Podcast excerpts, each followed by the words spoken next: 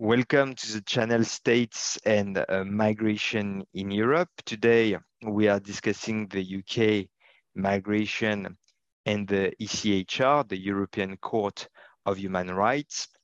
So recently, the government of Boris Johnson uh, collapsed for a variety of reasons.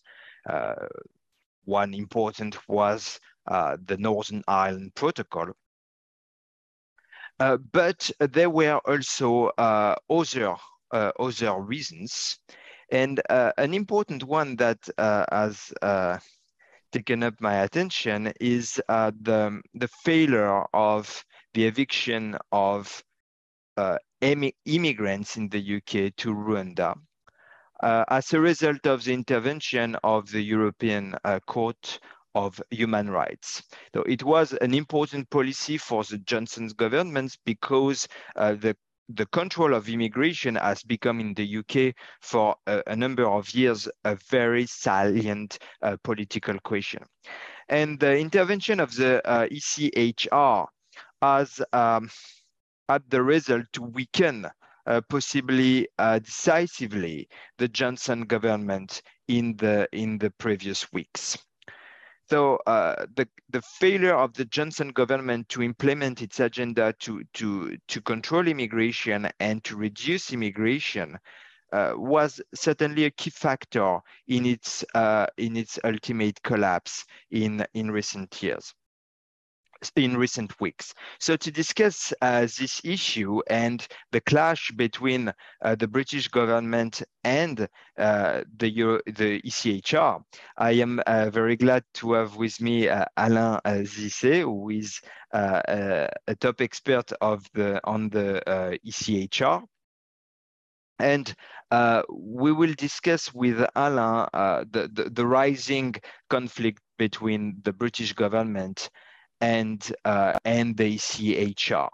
So everything looks like the, the, the migration policies of the Johnson government have been increasingly clashing with principles uh, defended by the ECHR, which are not in themselves uh, principles related to migration policies. It's because the migration policies of the British government were affecting deeper principles of the political system that there has been this rising this rising conflict. And this conflict is bigger than as a johnson government per se. Uh, the question of the control of immigration has been lasting in the british debate for a while.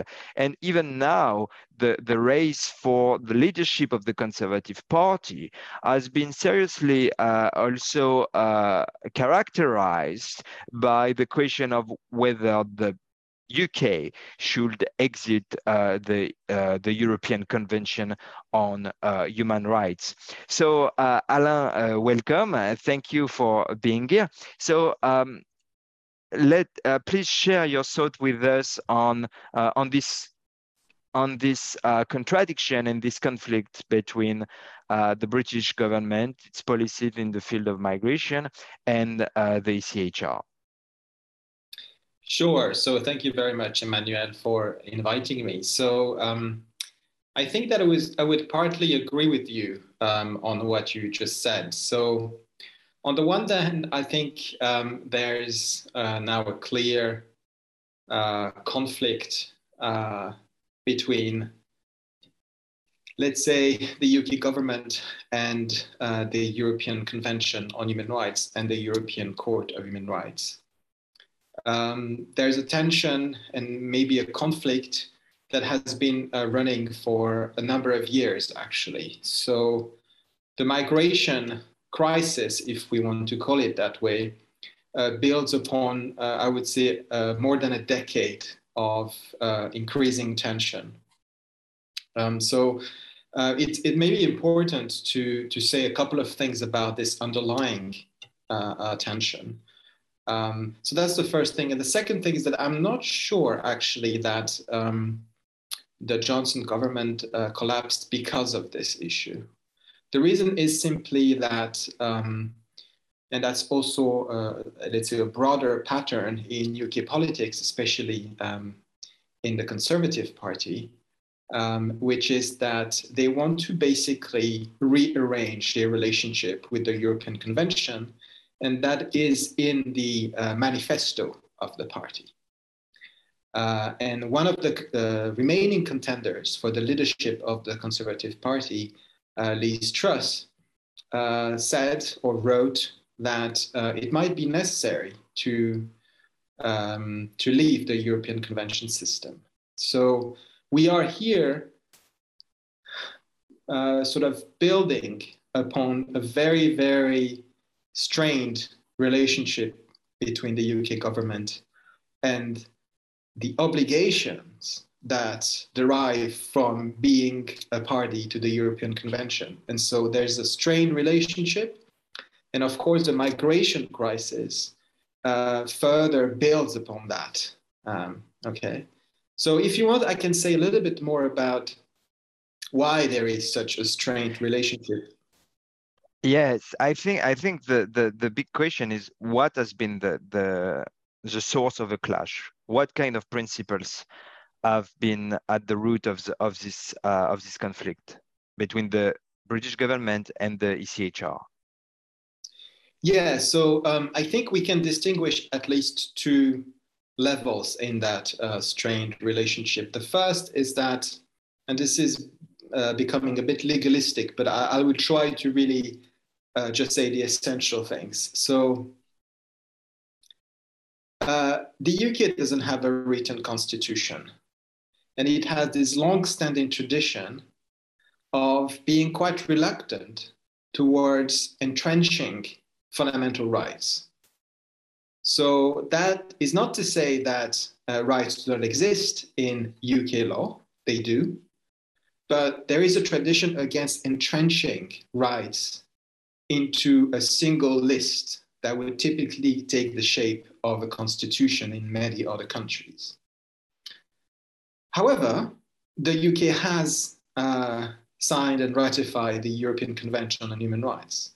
Actually, the UK was one of the most active promoters of uh, the European Convention in uh, the early 50s. We can talk about that uh, uh, on the side if you want.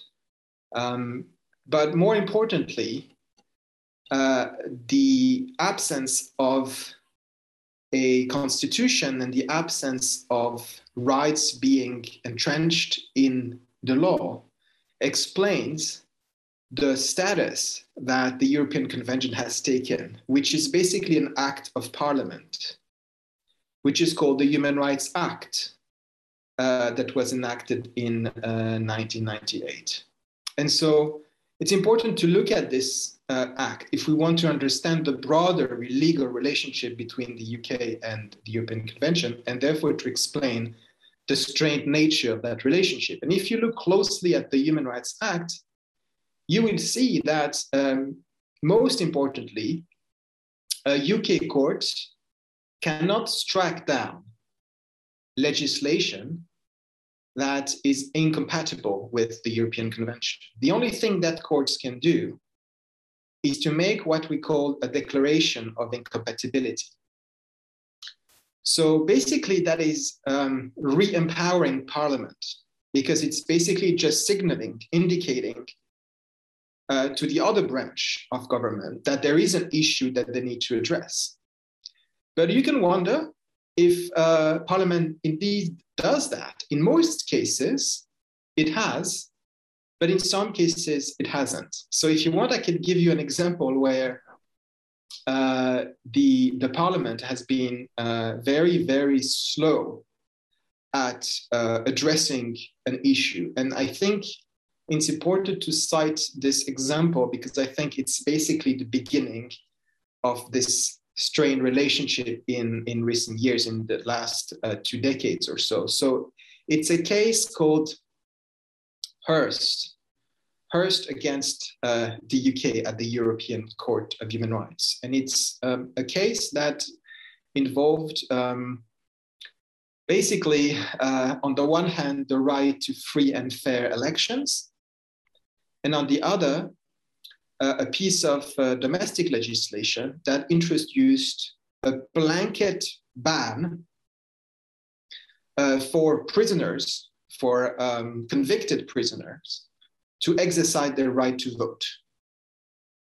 And uh, the European Court of Human Rights ruled that uh, this blanket ban is uh, in violation of the European Convention.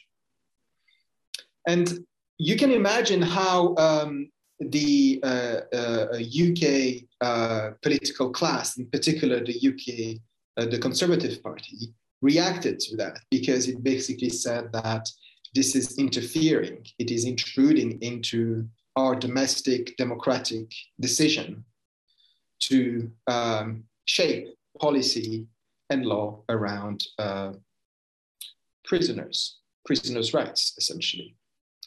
Um, but having researched this particular case, I can tell you that the European Court of Human Rights did not question the democratic legitimacy of that piece of legislation. Actually, most of the judgment relies on the fact that this judgment uh, focused on the blanket aspect of this legislation. So, for instance, it questioned the proportionality of the, the, that piece of domestic legislation. In other words, the problem was that it didn't matter whether you were you, you had committed a petty crime or whether you were, let's say, a serial killer. That, that difference of in, in the offense that you committed did not make any difference to you being able to exercise, and in this case, not exercise at all, your voting rights.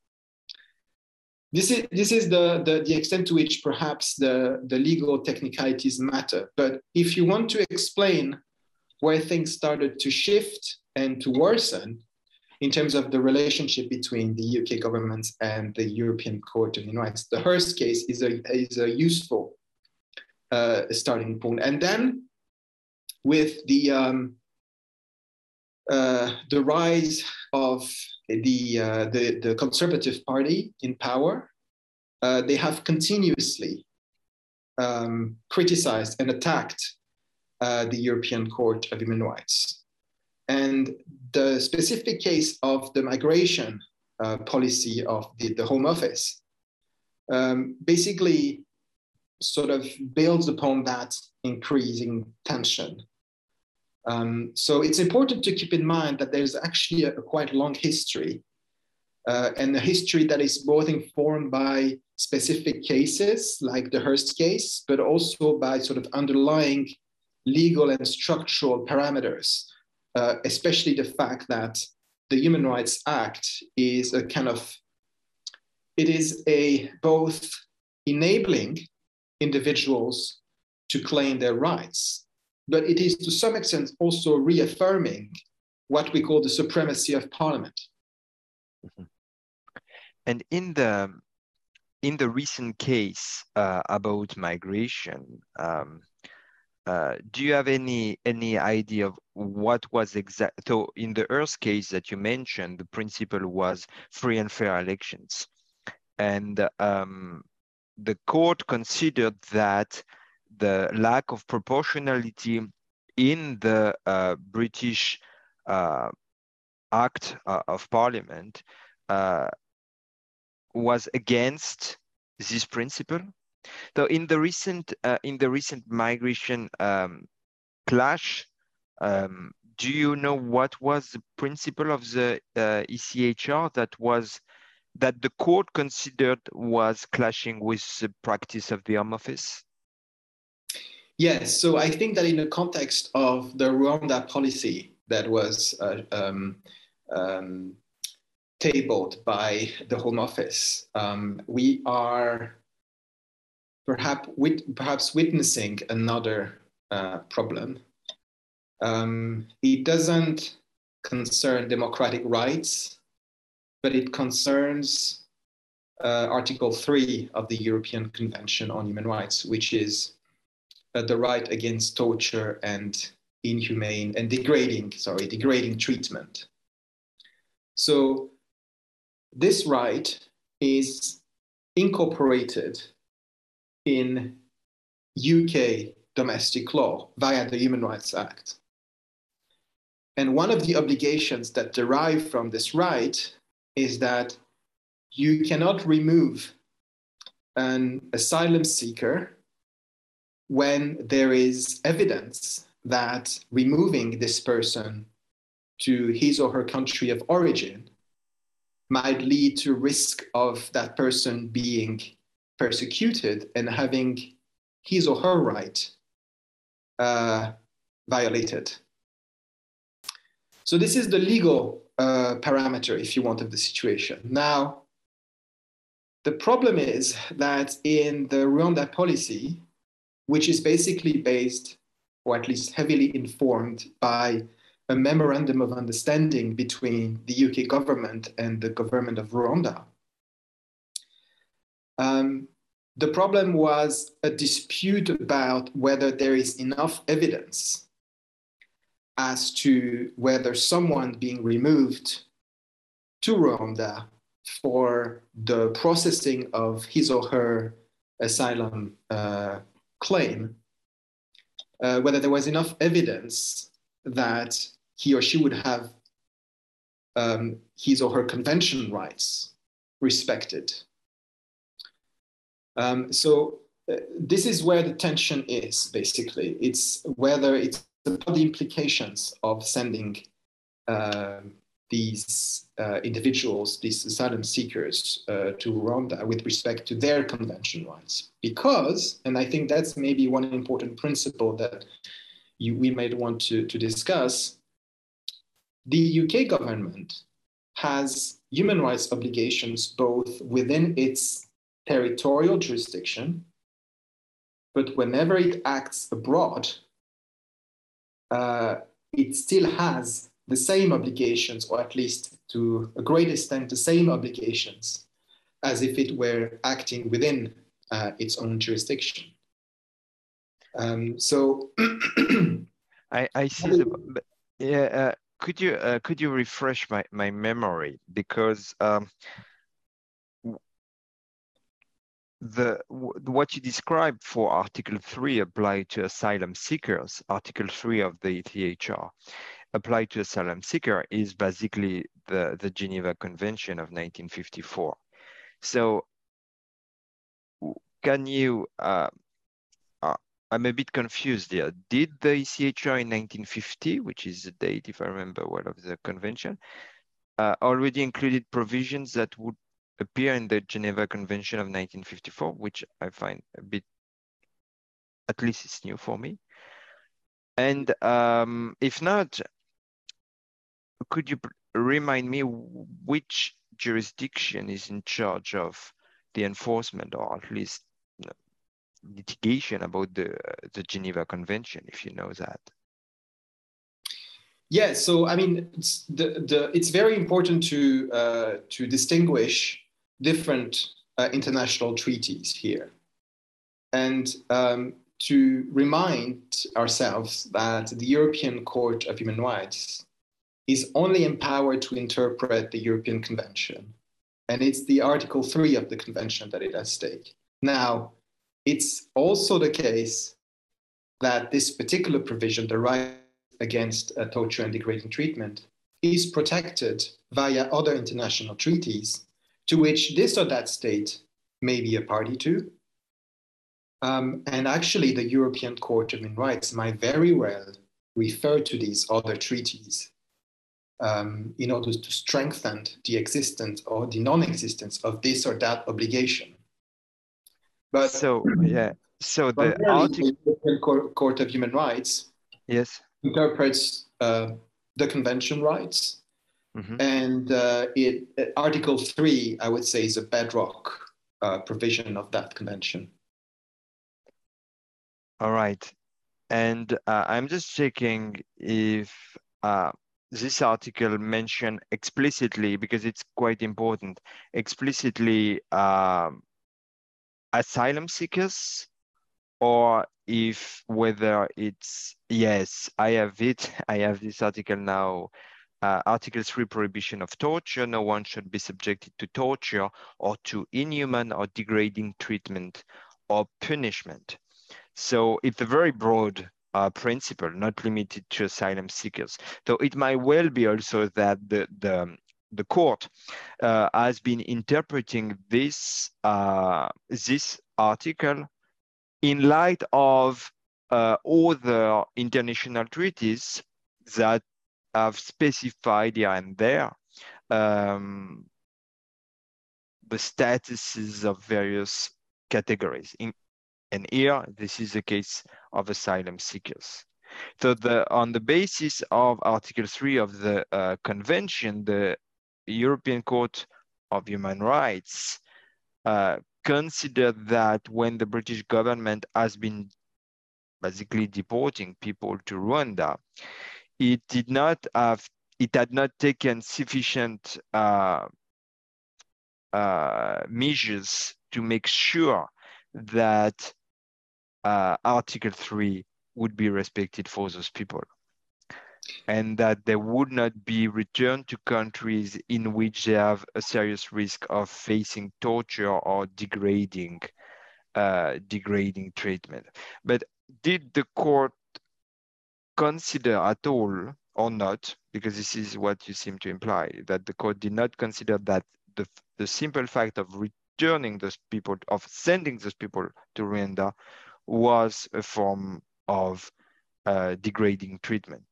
So the, the sending those people to Rwanda is not a form of degrading treatment, but because they may not have a fair asylum procedure, they may be sent again uh, later to other countries where they would have this degrading treatment. Is it the case, or, or did the court could consider could the court consider that this transfer to Rwanda was in itself some form of degrading treatment?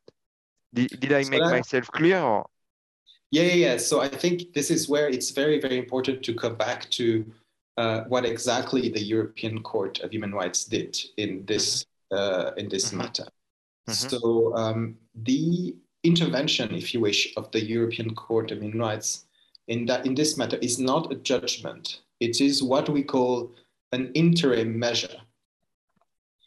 So this is a very special uh, procedure that is only used in uh, exceptional circumstances. Um, but it is particularly relevant to uh, asylum removal cases because there's an issue of time.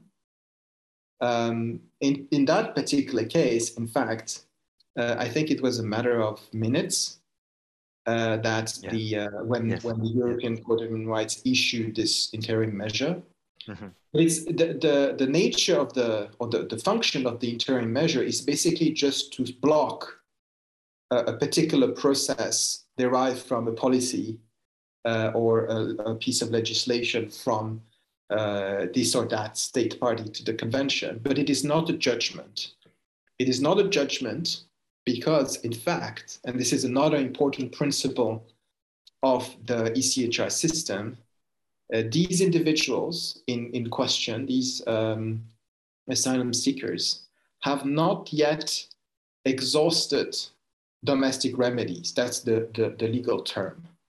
Um, they have not yet exhausted uh, domestic uh, remedies because their case is still pending for what we call judicial review uh, in, in the UK legal system.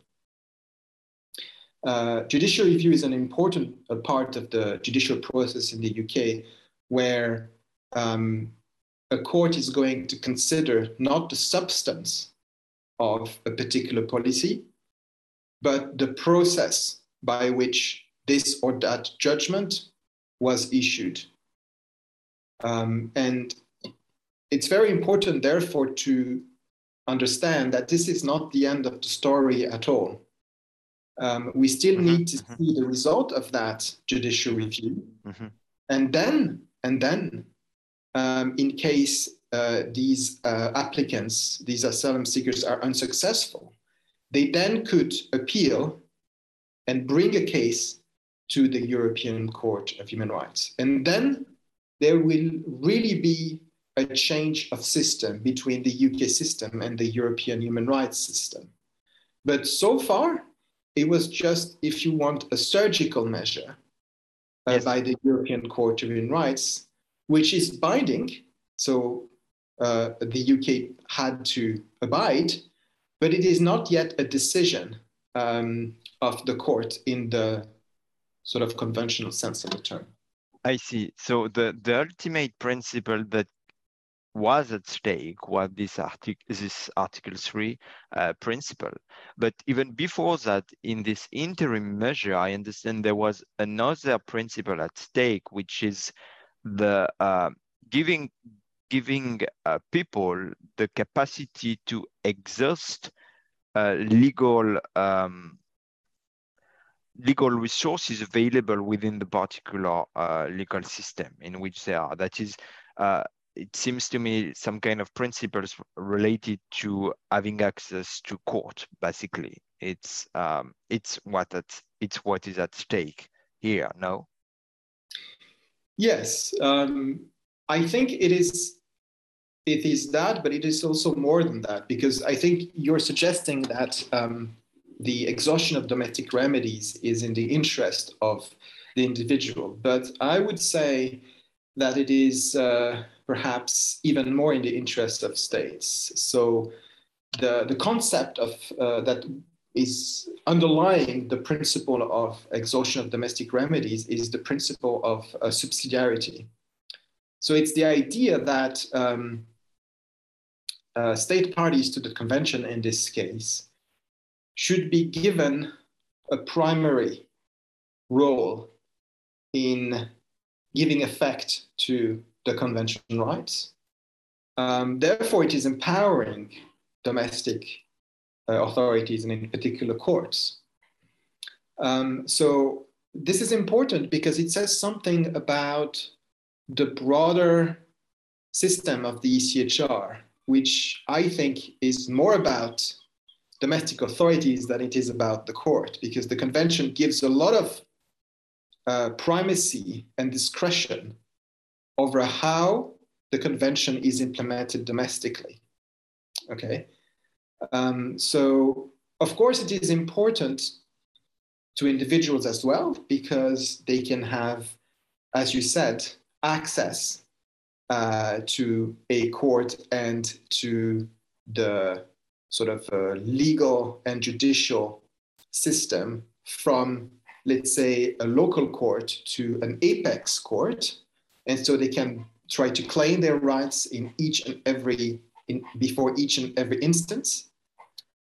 Um, and it's only in the last resort that uh, they can uh, uh, bring their case and uh, lodge an application to the court.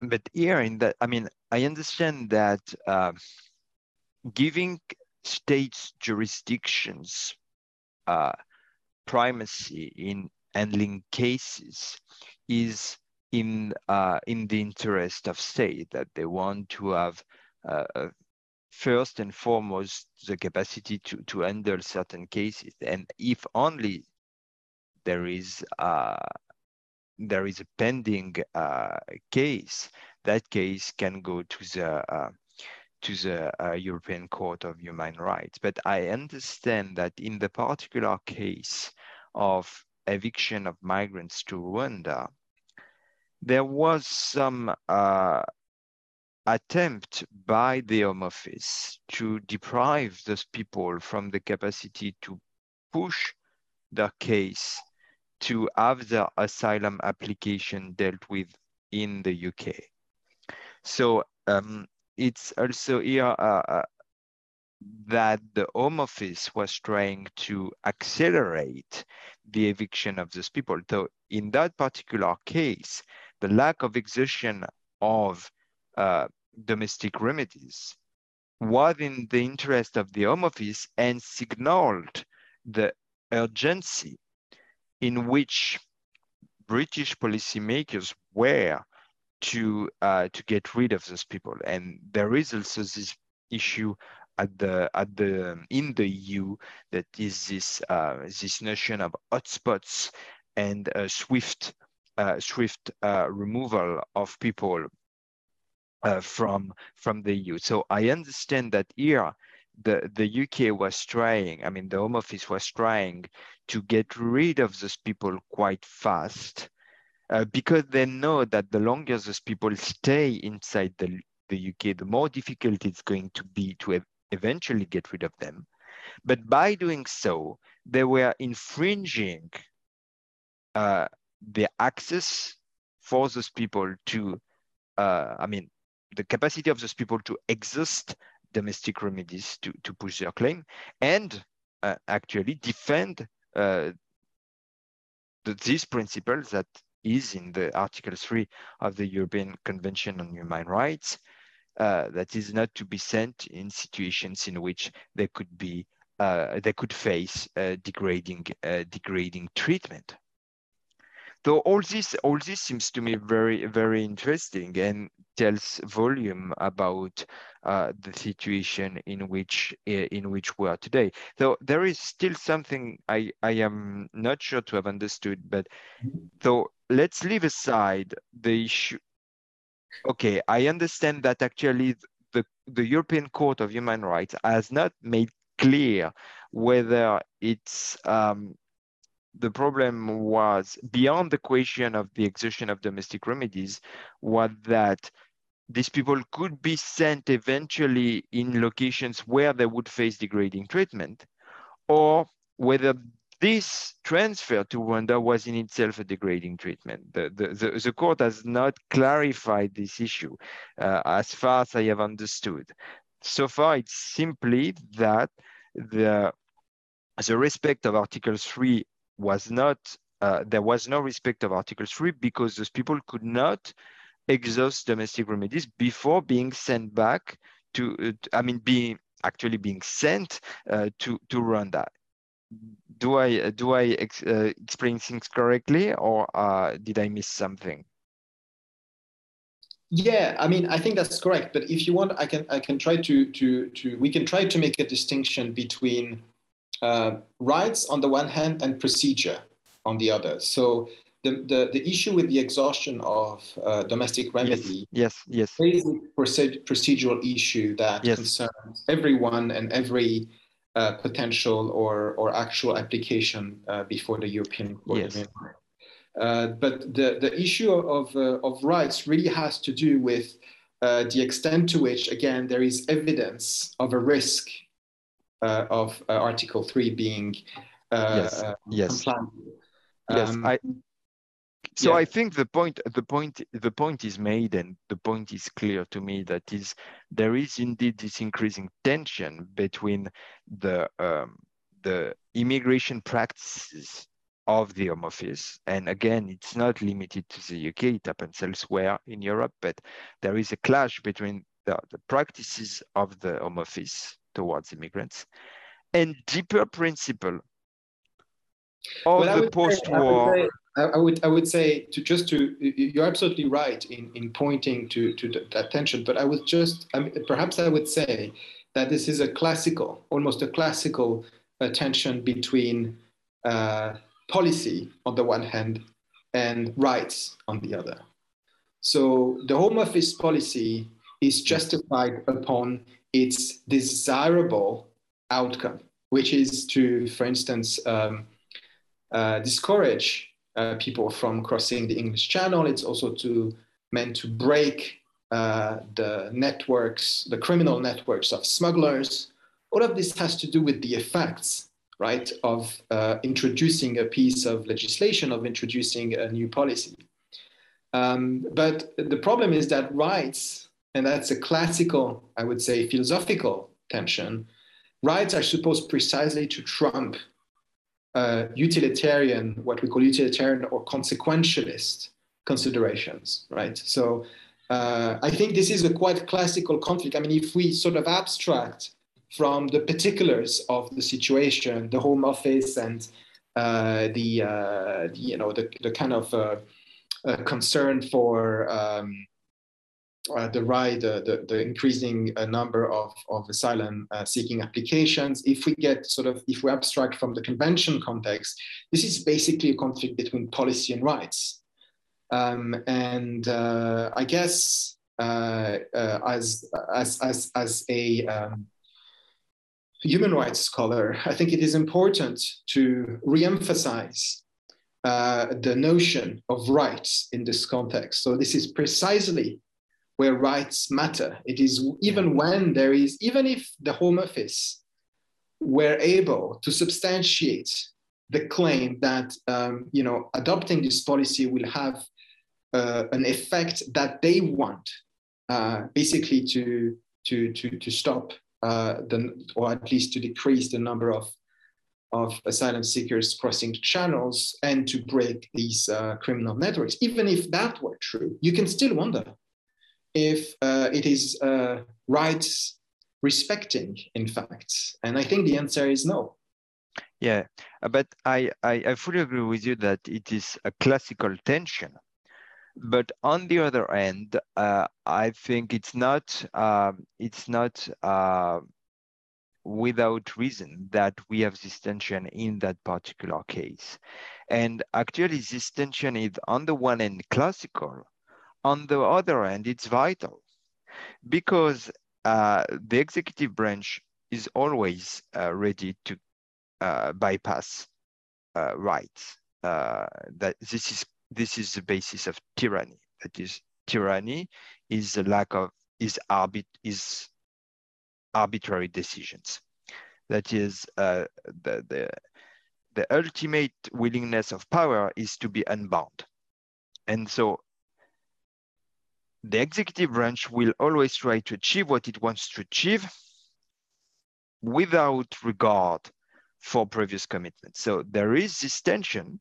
It's a classical tension, but it's actually extremely a serious tension as well. That is, uh, in this tension, there is the question of uh, law and order to some extent and control, I mean, checks and balances over the authority of, of the executive branch. So I am, what uh, I, I am interested in is that this tension here emerges in relation to, to the immigration policy. Mm-hmm. And um, it emerges in relation to immigration policy and at the end of the day, also, what matters in this tension here between rights and policy, I mean, the underlying problem is a very important principle also, which has to do with the dignity of the human person.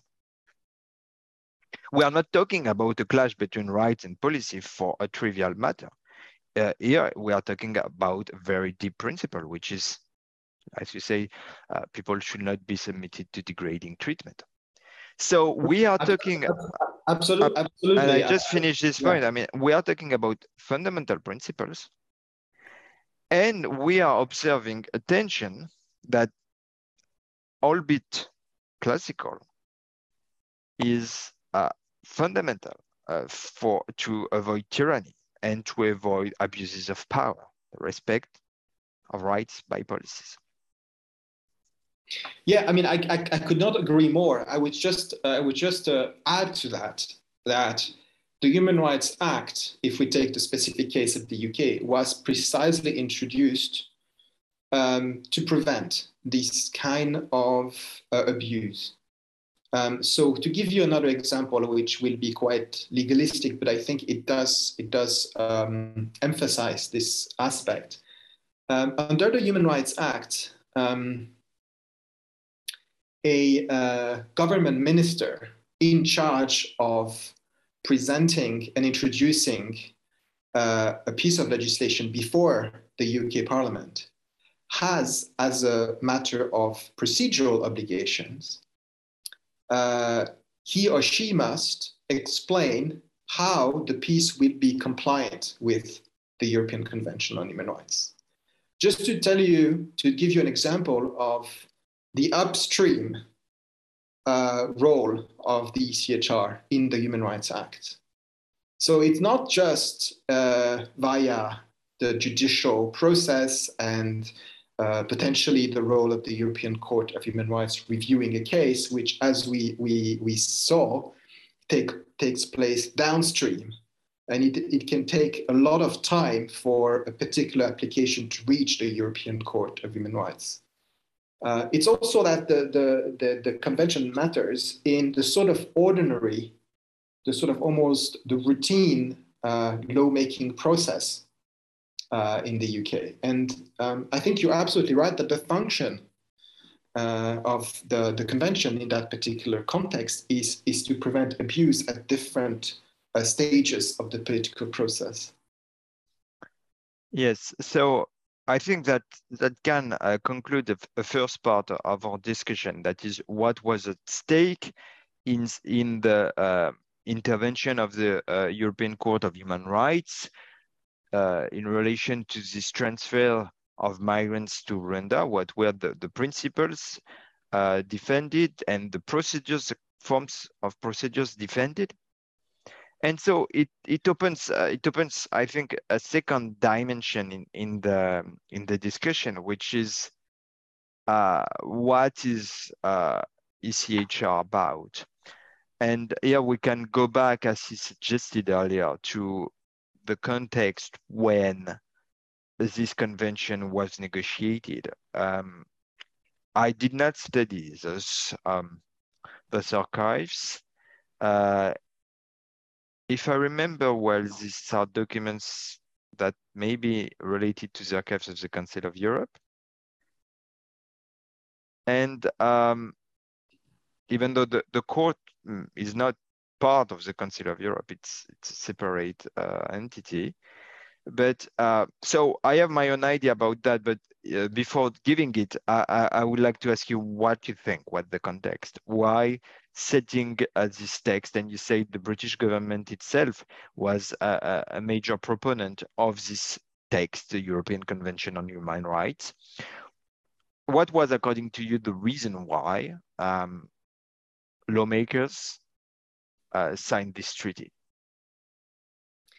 Yeah, so this is, uh, I think, uh, a big, big question that I think has actually attracted um, a number of scholars across disciplines. So there are different uh, arguments, but I think they do overlap um, to some extent, at least, in the idea that um, the European Convention on Human Rights was basically an instrument to lock in uh, democratic credentials after the Second World War. Um, so I think this after was after the Second World War or after Nazi totalitarianism. Well, I think that it has uh, definitely it, it, it definitely resonated with the horrors of uh, Nazi Germany, but I think it has a much it had even from the start a broader um, objective of preventing the return of any kind of totalitarian uh, forms of government. Um, now, I think it's very important to look at the work of historians, of legal historians, uh, to really understand the nuances of why um, states drafted uh, this convention, because I think that if you look at the context, the sort of broader European context at the time, and you take the examples of the UK and France, we're still talking about two powerful uh, European states with still some colonial possessions. And it's very interesting to see that both the UK and France, although they were among, again, the promoters of the convention, they ultimately signed the convention pretty late. Um, so the, the convention itself dates back to uh, 1949, 1950. But the UK, for instance, I think waited until the 70s, if I remember correctly, to sign the document. Um, and historians point to the risk that uh, signing and sort of potentially giving effect to the convention in domestic law would have drastic implications on how they were ruling their colonial possessions. Um, so again, although there was an inspiration and there was a narrative behind the uh, the creation of that uh, convention, if you look at um, how states really related to that convention, you, you see a different array of interests and motives. Um, and you can say the same, for instance, about um, the, a more recent development uh, in the relationship between the European Convention and uh, the fall of communism, for instance. So the convention has been also very important to consolidate uh, the Western Bloc um, and to give these uh, the, the, all these uh, former communist states um, some foundations, if you wish, uh, of liberal democracy. Um, so I, I don't want to say too much about the historical dimension because I think this is the work of, of legal historians. I just want to give you a, an overview of how complex and interesting it is uh, uh, to sort of draw the different uh, narratives uh, uh, in, in, in, that relationship between between uh, the founding states and then also how the convention evolved uh, and sort of played different roles in different historical uh, contexts. But if I want, if I could say just one more thing about the founding, the found, founding moment, um, I think that uh, the most interesting aspect is basically um, how these governments and basically how these diplomats discussed and ultimately included a certain number of rights in the convention. And if you look at the convention, some rights that you might take to be quite intuitively um, connected to human rights were not included. Uh, or they were included in uh, further protocols to the convention later on.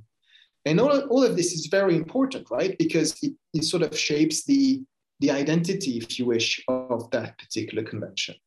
Um, so, for instance, um, there's a very, I think, I've, I've, been work, I've been working in particular on uh, the right to free and fair uh, elections. And this is exactly an example of a right that was added via a protocol to uh, the convention list. And you can wonder why, right? Because it seems to me that this is um, a right that is uh, part and parcel of the democratic process. So, looking at history, I think, is an, a very interesting way to problematize uh, what this convention is about. Yeah, um, I, I, I, think what you say also um, probably echoes uh, my own view on, on this issue.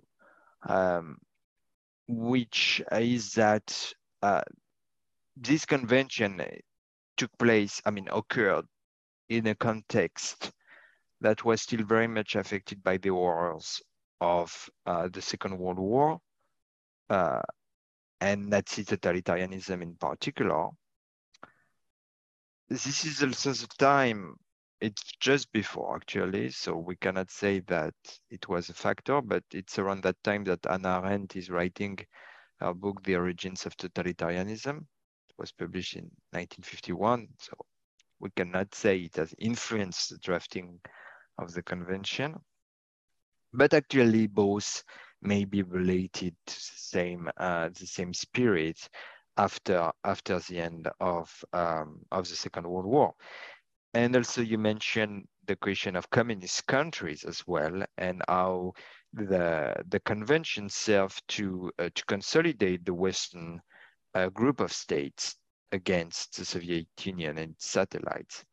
So what I think is at stake in the convention is this idea that if state power uh, becomes total and disrespects certain uh, principles, then this domestic situation can spill over in the international system. Hence, the importance of having this convention, that it is big, that will bind every state. And those states that were, uh, to some extent, the, the winners of the war and those who were trying to uh, to prevent the, the um, a, repeat of, of uh, Nazi totalitarianism were ready to sign, but also among the most reluctant to sign.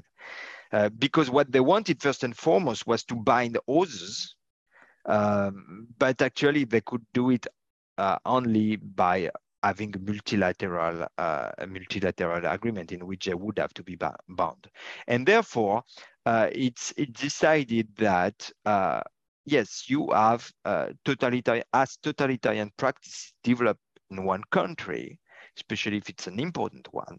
Uh, this spills over uh, into the the international system. And here there are two cases, Nazi totalitarianism and uh, Soviet, uh, Soviet totalitarianism.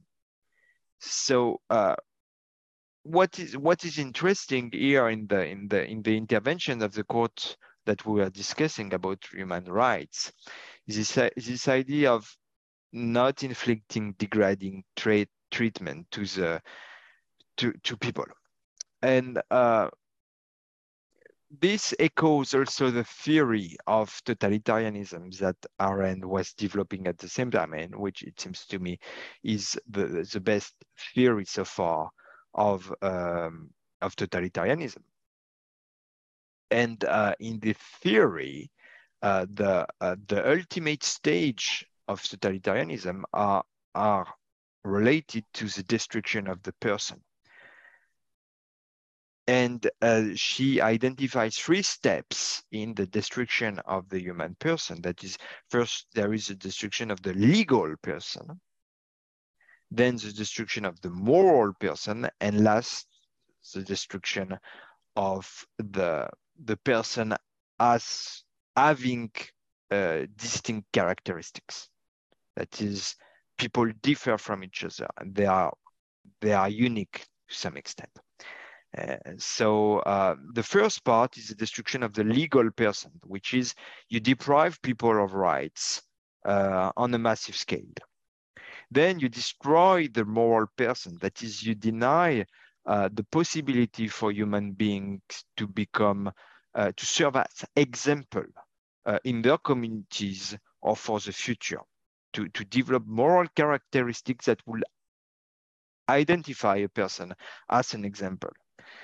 And last, the destruction of uh, the person as having distinctive traits from the other was happening, according to Arendt, only in camps, uh, in which you have only a, a, mass of people who no longer have distinct uh, characteristics. So what is interesting in the theory is that this Article 3 was meant uh, to uphold the first of this uh, of these three uh, moments, that is the destruction of the legal person. Again, I am not saying that the convention was predicated upon the theory by Hannah Arendt, but I think that the theory is the best we have to understand the origins of uh, totalitarianism and how totalitarianism uh, emerges. So, uh, yes.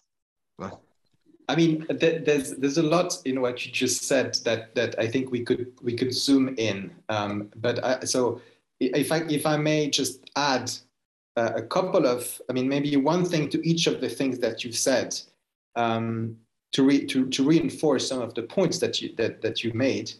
Um, first, with respect to just to finish on on the sort of founding or the sort of early phases of the convention system, I think it is just uh, worth um, uh, recalling that um, initially there was no uh, permanent uh, court of human rights, permanent European court of human rights. Initially, uh, there was a commission uh, that was in charge of filtering. It was a filtering mechanism for um, for uh, claims of rights violations, claim violations of the convention. Um, so in fact, initially, uh, I don't think, according to my uh, reconstruction of historical work on, on this uh, particular time, uh, there was no necessary assumption that this system would become what it is what is uh, it has now become, which is this very well respected permanent um, court with compulsory jurisdiction. Um, so you have to do the history of that of that institution to to understand the different, also the different functions that it was supposed to serve. So initially, um, uh, a, a, historian of uh, the European Convention, Ed Bates, um, called the system an alarm bell system. So the idea was just to flag when there was a potential risk of uh, the return of totalitarianism, whether it was uh, in, irrespective of its particular nature. Uh, so at that time, I think in the first uh, uh, in the first decades of the court being in existence, um, in fact, it was the commission that was the most active, and uh, we are we are not yet in presence of this almost um, quasi constitutional court of Europe that we have now. So that's the first thing. The second thing is that uh, just a small rectification. Um, what I said was that uh, on the one hand, um, the convention was an instrument used to consolidate the Western bloc against uh, the, the communist bloc initially, right? But then uh, with the fall of communism, it was also an instrument to, to strengthen and to secure uh, liberal democratic credentials for these states. So there are different periods, and I think the, the relationship between the convention and, and these um, this part of Europe is absolutely fascinating. Um, and then finally, with respect to Hannah Arendt, um, so I think you are absolutely right that Article 3, um, I think, highlights uh, a number of foundational uh, issues and questions with respect to, on the one hand, the concept of human rights, and uh, with respect to the concept of totalitarianism on the other hand. Uh, so you said a little bit about totalitarianism. I can say a little bit about the concept of human rights that Arendt had in mind, which, um, and I think she coined the phrase, the right to have rights. Um, and that is basically uh, a definition of uh, rights as uh, enabling and protecting membership in the political community. And uh, today in the literature, you have uh, theorists of human rights who do understand the concept of human rights around, uh, along these lines that were initially developed by Hannah Arendt. And now you can wonder, or you can, let's say, um, better understand why the issue of migration is, is, is, is so salient and so divisive and so loaded. I think it is because it is mobilizing these foundational issues of membership in the political community and who can be part of the political community.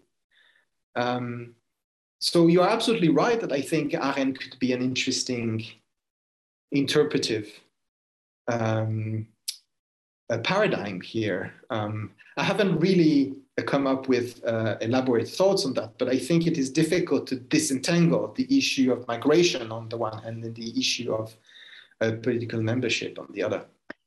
Yeah, I think this this leads us to, to to a third part of the discussion. That is, first we are trying to understand what was at stake in the clash between the, the Home Office and the and the court in the recent events. The second part of the discussion was to understand what was the origins of those principles uh, at stake in these recent clashes. Uh, how did they fit in a in a in a particular uh, historical context, what was rational. And now in the third part, uh, as we have identified the, the I mean, the, the, the, principles at stake and the origins and the historical uh, dimension, is to say what all this tell us about what is really going on now, what is uh, at the deep at the deep political uh, level, and um, you you you say that uh, the the fact that uh, the British government clashed with the court about um, about migration uh, may have to do with issues of membership. I may have, um, I think, a slightly uh, different interpretation. I think that um, I think I think that uh, there are there are two factors uh, that are at stake in, in this from this point of view. That is, on the one hand, the logic of migration policies is uh, increasingly at odds with basic a basic respect of the human person and therefore basic respect i mean of principle aimed at preventing totalitarianism and on the other hand it's that the um, immigration policy i mean here we talk about restrictive immigration policies are uh, have become a fundamental aspect of state policies. And therefore, we have, we have such a major clash. So as you say, there are other factors in the fall of the Johnson government. I am not simply saying that the Johnson fell because of the decision of the court. Of course, there is uh, a variety of other reasons, but I would still, I would still push the claim that this affair has been of uh, major political importance and has contributed to destabilizing this government in a critical moment. So uh, this government had been increasingly built around the idea of restricting immigration. To some extent, Brexit was also about uh, restricting immigration. Uh, the Home Office had become obsessed with uh, with uh, irregular crossings in the channel. It was uh, becoming more and more uh, uh, the, the, this government would owe its capacity to stay in power to its capacity to restrict migration effectively. And this agenda is increasingly at odds with uh, with basic uh, the basic respect of the human person. So um, those two forces, I think, uh, uh, are the origin of the clash. And I will say think a little bit bluntly, which is that I think that immigration restrictions have become uh, an exercise of uh, of absolute state power. That is, state power getting absolute in the sense that getting unbound, absolute uh, origin, etymologically means being unbound. Um, as and is typically this kind of uh, policies that could spill over into the international system. I think there is a potential, and this is what we can discuss, there is a potential I mean, a totalitarian potential in the continuation of uh, restrictions to immigration, and at the same time, uh, states in Europe uh, increasingly build themselves around this question of restrictions uh, to immigration. So, a dynamic in which a, a, a vicious circle of increasing restrictions and it becomes the basic raison d'etre almost of the state to restrict immigration. A process which itself uh, leads to a totalitarian pathway. I mean, it's, of course, it's an aspect of a totalitarian pathway. I would not say it's all the totalitarian pathway, it would be absurd, but it's an aspect of it. That is, it's part of uh, um, it's part of a, a negation of the dignity of the human person. You cannot have an, an agenda of restricting immigration and at the same time having the dignity of the human person as your primary concern. This is not possible. And both objectives come to clash. And this objective immigration restrictions leads to uh, to um, attacks again the, the dignity of the human person. So what are your, your thoughts on those two aspects? That is, first, is the restriction of Im to immigration, you think, deeply at odds with the principles uh, that have founded the post-war uh, international, international order as they uh, are found in the in the European Convention on Human Rights? And secondly, do you think that uh, the um, immigration restrictions have taken such an importance in a variety of public of politi- of debates uh, uh, and policies in Europe that uh, they nearly become the raison d'être of, of states. Yeah, so so I mean, this is all very very interesting, and I think that I think I mean I agree with some of the premises and some of the conclusions, but I would probably add one component to to to this analysis and to to this sort of sequence, um, which is populism. So I think that um, the reason why there is such um, an emphasis on immigration, or at least one reason for why there is such an emphasis in immigration these days, is that it helps capitalize on one of the populist principles, which is that um, there is a real, authentic uh, people um, so that's one, I think that's one element that is distinctively populist. And the reason why it is connected to, to immigration is that, in fact, um, it, is, it, it is, according to the populist ideology, it is up to the people and only to the people, to these imagined, idealized uh, people uh, to decide um, so I think that only yeah, then yeah. explain, only then you can explain why some just a parenthesis here, very short parenthesis. Do you think that these people is simply a projection of the state? Because these people is actually a number of individuals that happen to be under the jurisdiction of the state. So it's a projection of the state. It's authentic people that you describe, of which Absolutely. immigrants are not part. They are a projection of the state. They are a shadow of the state.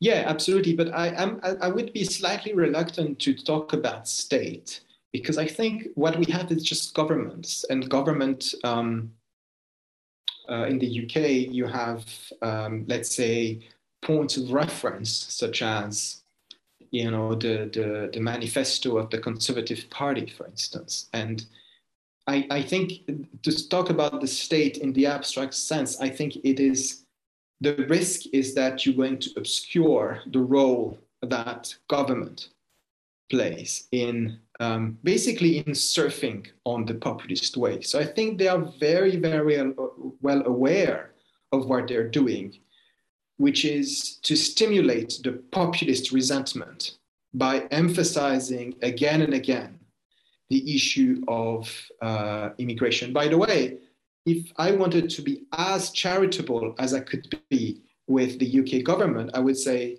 that they are not necessarily restricting immigration. They want to getting back to get back control of the immigration.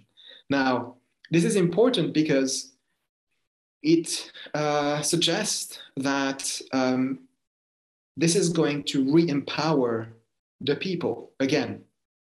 Okay, so the I, I fully agree with you that this is a complete projection, that it is a completely um, simplistic and idealized account of who the people are and what their interests are. And by the way, I would also agree with your diagnosis that there is a totalitarian or um, at least an authoritarian potential. But this authoritarian potential has been very well identified by scholars of populism. So once you get rid of basically most instances of deliberation, of uh, mediation, of uh, de- um, of uh, strong separation of powers.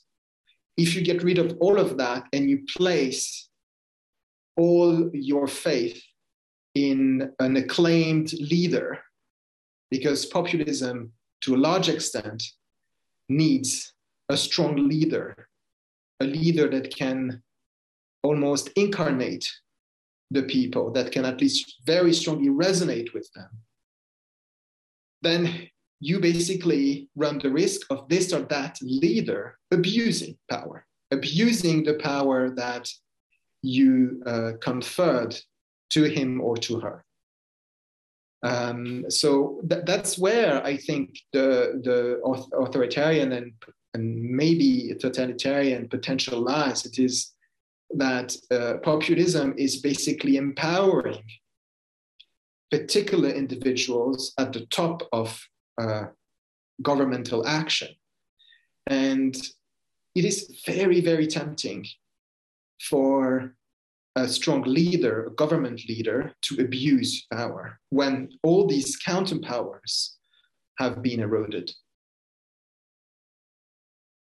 So that I think says something about your, your point about the significance of the immigration topic to the almost to to to um, the, the meaning of, of, of the state and, and how people identify to what they uh, uh, uh, identify the state. Um, I would just be um, careful about the state. I think we have governments and we have manifestos and we have policies and we have laws. And all of that is political uh, process uh, conducted by particular people.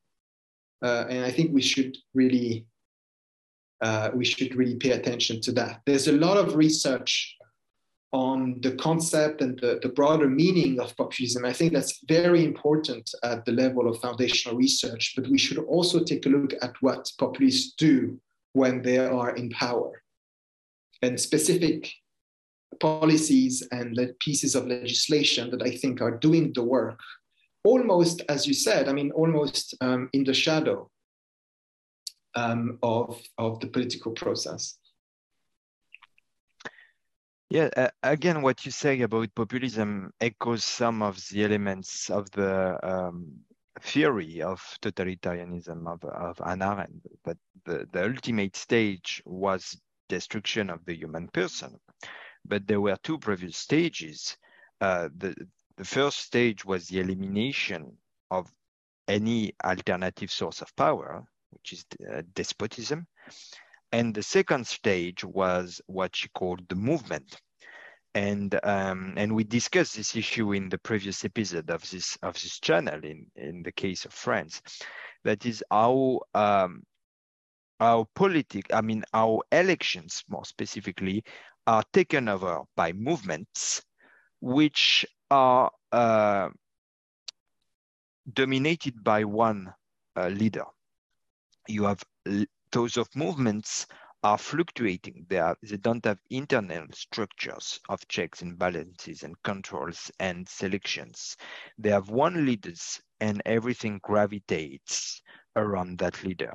And the movements, the emergence of movements is for Arendt absolutely crucial to reach the ultimate stages of totalitarianism. So what you refer to with populism is is echoes also um, also this model.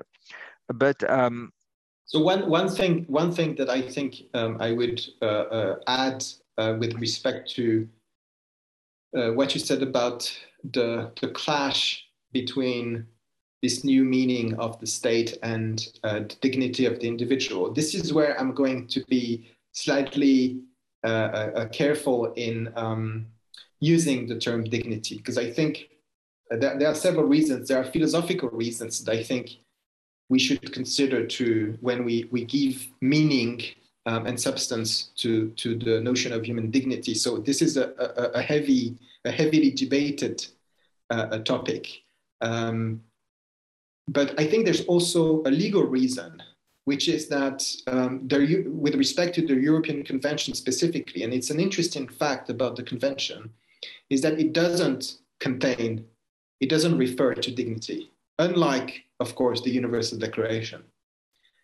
Um, and I, I think that there's a reason for that. The reason is that, in fact, this convention is as much about respect for individuals. And then, of course, you can bring dignity if you want, provided that you have a strong definition of dignity. Um, but also, it is about basically about um, a process, which is democracy. So you have a lot of references to distinctively political values and democratic values in the, the convention and in, in the preamble to the convention.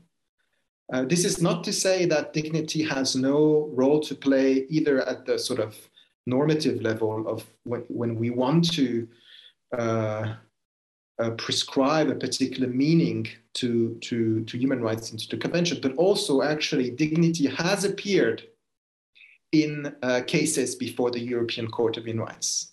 But it is very interesting to notice how. So it is not necessarily uh, via judges uh, and the court relying on dignity, but it is because applicants, individuals, have uh, referred to dignity in as part of their case.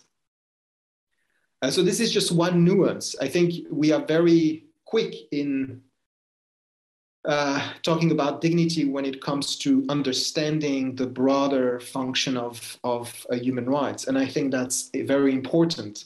But I think that there are some nuances to bring into the concept of the convention that are quite interesting. Um, that's just a, a really uh, important nuance to me. Yeah, so uh, the, this overall discussion is about whether in the recent events uh, between the Home Office and the European Court of Human Rights, there is not something bigger. Uh, a little bit when you observe a clash uh, between two groups of soldiers, and you are wondering if this clash simply between those two groups of soldiers or those two groups of soldiers are, aren't they part of two much bigger armies that are here uh, that are here um, clashing. And so what, what would be bigger here than the simple affair of the, the, the eviction of migrants to Rwanda is that, um, is that unchecked state power uh, leads to uh, dramatic, uh, dra leads both to dramatic actions against immigrants and to infringement of uh, public liberties, and you refer to human dignity as broad term, uh, which have a totalitarian potential. That is, at the end of the day, what we observe is that our state power is unchecked. And our state power is unchecked leads that state into uh, harsher and harsher measures against immigrants and um, and at the same time, it leads also the state to uh, on a totalitarian pathway. And what maybe, I mean, we we are a bit nice here with uh, uh, the European Court of Human Rights, but it's um, my view is that uh, it's a little bit like a machine, uh, this court. That is, as you say, I like this idea of the alarm bell. Um, that is it's a machine that reacts to a situation. It's a bit like a thermometer that would tell you um, that would tell you uh, oh the temperature is rising. Uh, generally, lawyers love to to consider that courts have a lot of agency in politics. Uh, personally, I am not that convinced, uh, and I would rather see yes the, the court as a form of thermometer, and facing a, bigger army, which is the army of increasing state power, concentration of state power, unchecked state power, and uh, leading to harsher and harsher policies against immigrants and a totalitarian pathway for everyone. Because the European Convention on Human Rights is not about immigrants primarily. I don't know many times the word migrants come in the convention, but probably very few times. It's much broader uh, it's a much broader text meant basically to uh, to enforce certain principles in domestic politics and prevent a totalitarian um, path from developing in domestic politics and spilling over into the international system. So I think what this story tells is that uh, immigration is itself a, a, signal. I mean, immigration policies are a signal of how the state gets unbound. Uh, my own analysis, my own view on this is that uh, with more limited state power, at some point, immigration restrictions would stop because it it it's it's a little bit like like the, First World War. That is, you you had this war lasting for for for nearly five years because the states were extremely powerful, powerful domestically uh, had the state been like the monarchs even of the 18th century, the war would not have lasted that long. Uh, many people would have refused to, to get killed uh, massively during the First World War. Likewise, if the, the power of the state was less important, there would not be there would not be the potential for such a high degree of uh, of immigration restrictions. So I, I, think that what we are observing be, behind uh, behind all that is um, is our state power is is uh, increasing and um, and immigration. Because you say that what they want is to get back control but i would tell them a very easy way to get back control being less restrictive. If they were less restrictive and they were simply identifying migrants and recognizing their, employment or, or uh, I, uh, conditions in the country, I think I'm sure there would be no problem. It's because they want to restrict that it's so hard to get control. The smugglers exist because the, the, the legal um, travel routes are blocked. Um, so yes, I think there is something bigger, which, as you say, can be also part of populism, which then takes a, a broader dimension, not limited to immigration. Um, but I, I think, yeah. I think, yes, that's what at stake. I, I think I agree with you, but I think I would uh, again I would add one one dimension uh, to to to to the story here, which is that if if we want to try to see this issue in a broader uh, fashion and uh, uh, to identify the, the sort of uh, more perhaps stronger and, and, underlying forces that it, it points to. I think we haven't really talked about um, the thing that is supposed to adduce limits to state power and therefore to this trend that you have identified, which is the increasing state power, it is the constitution. And it is the type and kind of constitutionalism that we you know, conventionally define and distinguish between a, a state like the UK and a state, say, like Germany. Because the difference is basically that in the UK you still have a strong form of what we call political constitutionalism. Now, I want to say, or maybe that's still a, a, a hypothesis, that the type of constitutionalism that you have can operate as an enabler of populism. Because again, if you don't have a strong constitution yes written constitution with a clear and sort of entrenched uh, separation of powers yes, with individual yes. rights, then you basically create an ecosystem in which populism might just thrive. So, of course, people are going to think that I'm just a basic defender of legal constitutionalism, which is the, the, the kind of model that we have in uh, continental Europe. But I don't think that you need to be a legal constitutionalist to make this point. I think what is at stake here is just this assumption that there is very deep in the political constitutionalism model, whereby it is our it is the assumption is that it's parliament that has that is the best guardian of our rights. This is the assumption of political constitutionalism. So it should not be up to the judicial uh, uh, um, organs to protect those rights. It is not um, therefore desirable to have an entrenched uh, and enforceable list of rights. It is best that parliament. But what happens if Parliament starts disrespecting fundamentals, fundamental values of constitutionalism. So it is an assumption that Parliament will do this job best. But what happens if the Parliament is basically becoming an instrument of the government that is basically just conforming to what the government wants? This is basically the separation, the principle of the separation of, of powers being dissolved in front of our eyes.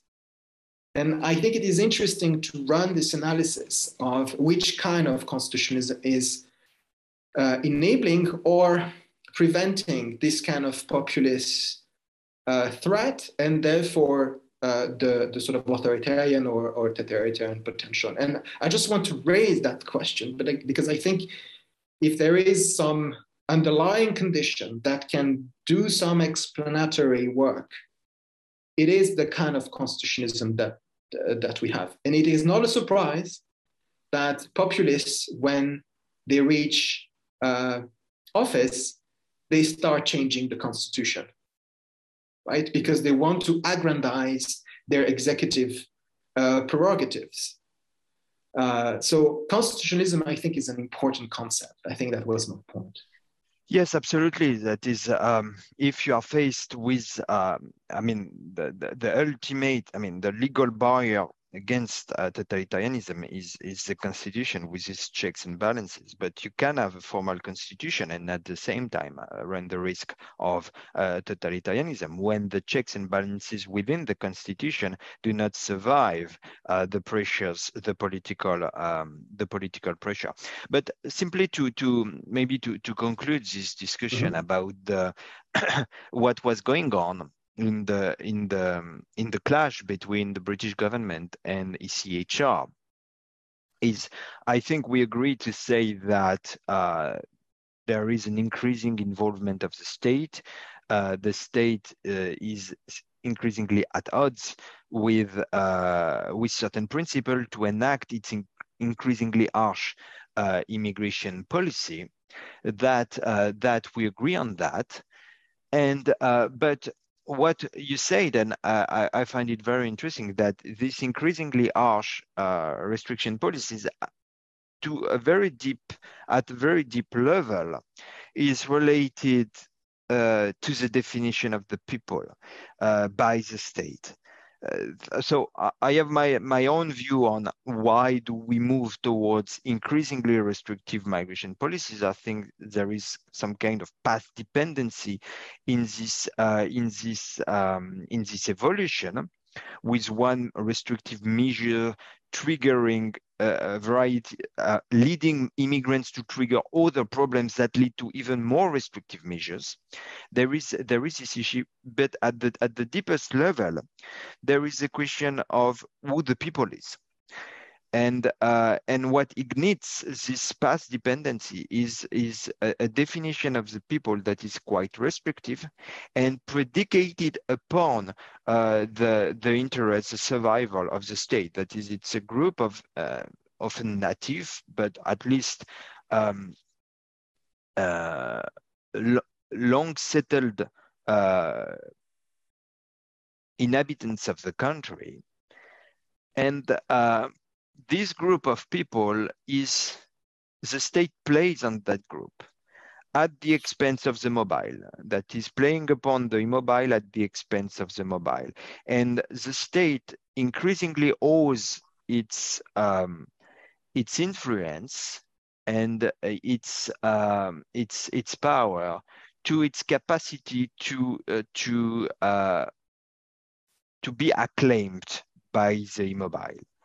I mean, immobile uh, in, in, a, in a relative sense. So um, at the deepest level, uh, and this is something uh, already also related to who has the right to vote, for instance, migrants or, or only uh, the natives. Uh, at the deepest level, what, what we are observing is that the state is getting consolidated, is getting concentrated, is getting unchecked uh, based on uh, a definition of the people which uh, which ma maximizes some form of um, defensive territorial uh, interests Yes, I think I think that's right. I think it is it is an important um, aspect of the analysis. Uh, I would I would just uh, uh, uh maybe add two things. One is that um, if you listen to um, what uh, Boris Johnson has been saying all along, um, even in rest, recent weeks, uh, is that the, the mission of the, the UK government was to, to deliver on the priorities of the British people. And I think the, this kind of um, discourse basically is, is, is, is sort of, it ends, it starts and it ends there because there's never ever a, uh, even an attempt to define uh, these, uh, these people in the first place. Uh, so that's one thing that I think there, there's, there might be some limit to how much uh, political leaders can say about that. Uh, and but you, the, the question of the the, the, the people um, in political philosophy is a very uh, important and I think contentious one. Um, it takes us into questions of, um, for instance, um, who is affected by uh, the actions of the state. Um, to what extent someone who is even uh, remotely located, but somehow is affected by the state, can that person be considered a part of the people? So the demos, the question of the boundaries of the people, as it is called in political philosophy, I, I think it is a very, very interesting and difficult one. And you can see why the the political class is almost um, playing with that, right? So yes, I think I think that's right. I think that there's a um, there is this underlying question, which again I think from my perspective, um, it makes um, the convention even more even more relevant because the very concept of human rights suggests that you have uh, and can exercise these rights uh, outside of any form of uh, political membership, right? It's, it, it is these rights that we have just in virtue of being human. Um, so there is, a, I think, a more fundamental clash here conceptually between human rights on the on the one hand and uh, the people, the state, the political community on the other, and how we're going to articulate this relationship, I think, is is, is, is, is key conceptually speaking. Yeah, I, I like the, your last expression, the people of the state, uh, because uh, at the in, in contrast to people, the people of human rights, which are humans, and um, and the people of the state uh, actually are projection of the state, and um, and behind this debate about immigration is uh, is the question of how the state defines the people and how it does it to uh, to defend its some territorial interest, which leads to a sequence of uh, increasing restrictions to immigration, and also uh, to uh, rising state power and a risk of totalitarianism as well. So um, yes, I think that um, to to to to end up here, I think the my view on these things is that the European uh, Court of Human Rights still plays a very important role in trying to keep uh, states uh, in check. It's a form of uh, vertic vertical checks and balances. And um, and um, this um, there is a clear there is a clear clash here between on the one end the the, the immigration restriction, the immigration policies, and um, and uh, and this uh, this principle uh, upheld by by the court. So uh, thank you thank you very much, uh, Alain, for for your time and for for sharing your views on on this uh, crucial aspect of of the current political system of the UK, but not only many other European countries are actually in the same situation. all right, okay, thank you. Let's stop thank it here. for your invitation. I really enjoyed it. Okay, thank you.